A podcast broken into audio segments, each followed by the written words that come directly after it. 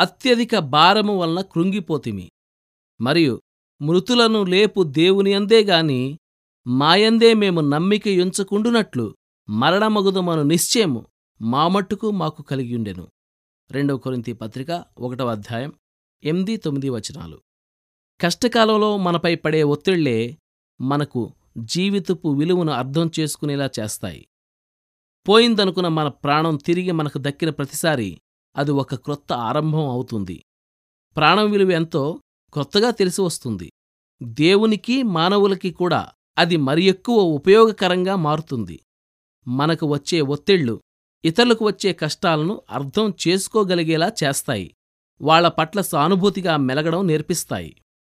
నలిగిపోయాను తీగలాగా సాగినట్టుగా తనువులోనూ మనసులోనూ ఆలోచనలను అంధకారం ముంచినట్లుగా శత్రువుల క్రింద మిత్రుల చేతుల్లో ప్రాణం ఎగిరిపోయేంతగా నేను నలిగిపోయాను.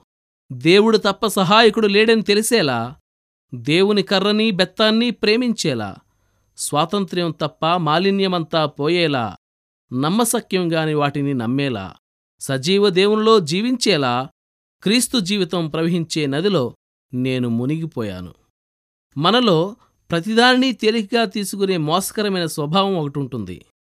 ఎవరన్నా కష్టాల్లో నలిగిపోతూ వాటి నుంచి తొలగి పారిపోతుంటే వారంటే హేళన భావాన్ని ఈ స్వభావం మనలో కలిగిస్తుంది. అయితే తనకై తాను కష్టాలను అనుభవించిన వ్యక్తి ఇలా ఎప్పుడూ అనుకోడు. అతను అలాంటి వారిని మృదువుగా సానుభూతితో ఆదరిస్తాడు. శ్రమ అంటే ఏమిటో అతనికి తెలుసు. పౌలు అందుకే అన్నాడు మరణం మీకు అనుకూలంగా పనిచేస్తుంది.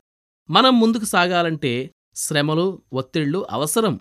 బ్రహ్మాండమైన ఓడలో ఎక్కడో లోపల భగభగమండే అగ్నిజ్వాలలు ఆ ఓడను సముద్రంలో గాలులకి అలలకు ఎదురై ముందుకు సాగిపోవడానికి శక్తినిస్తాయి కదా? బాధల గానుగులో నుండి తీయని ఆత్మ ద్రాక్షరసం చాలువారింది.